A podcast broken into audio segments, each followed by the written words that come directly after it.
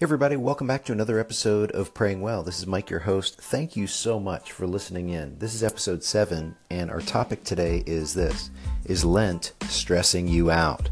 So I'm recording this on Sunday, February 18th, about 9 p.m.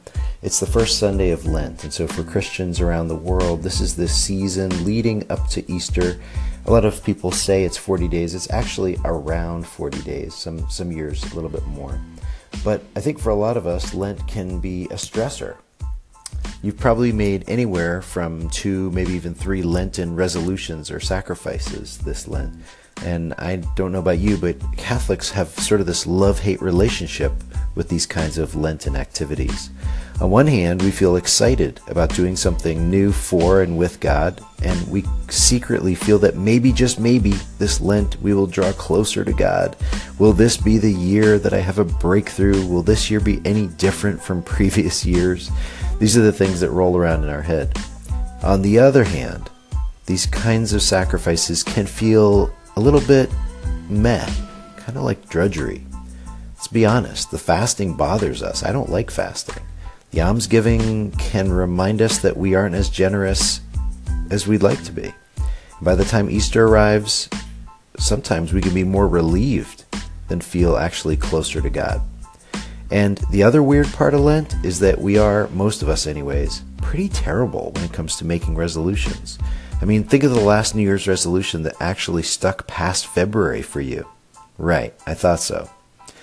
But I am not being judgy here. I'm no different. Some years during Lent have gone really well for me, and others not so much.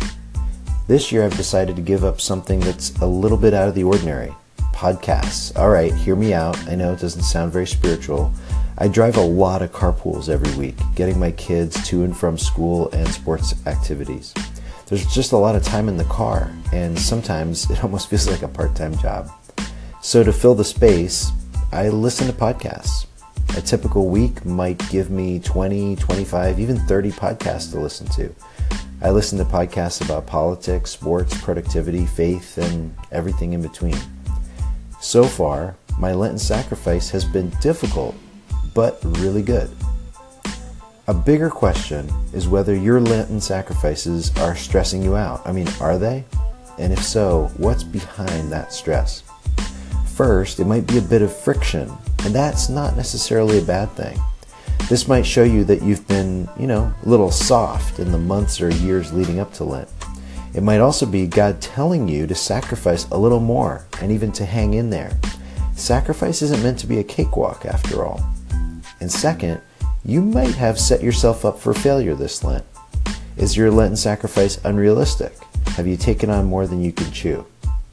My advice, folks, would be to sacrifice only one thing this Lent. The key, though, is to make it meaningful. For me, it's podcast. For you, it may be something else. And finally, it is okay to make a mid game adjustment during Lent. Pray for the wisdom and discernment to know what God wants for you to do during Lent, and really who He wants you to be during Lent. After all, a Lenten sacrifice is a means to an end, not an end in and of itself. Hey, before we close, I just want to mention a real exciting new resource that we have on the website. You can head over to mikestpierre.com forward slash five moments. I've got a brand new PDF that I think will help you in Lent and beyond. Again, I want to thank you for listening to this week's episode of Praying Well, and I hope next time when we speak, you'll be able to say that indeed you were praying well.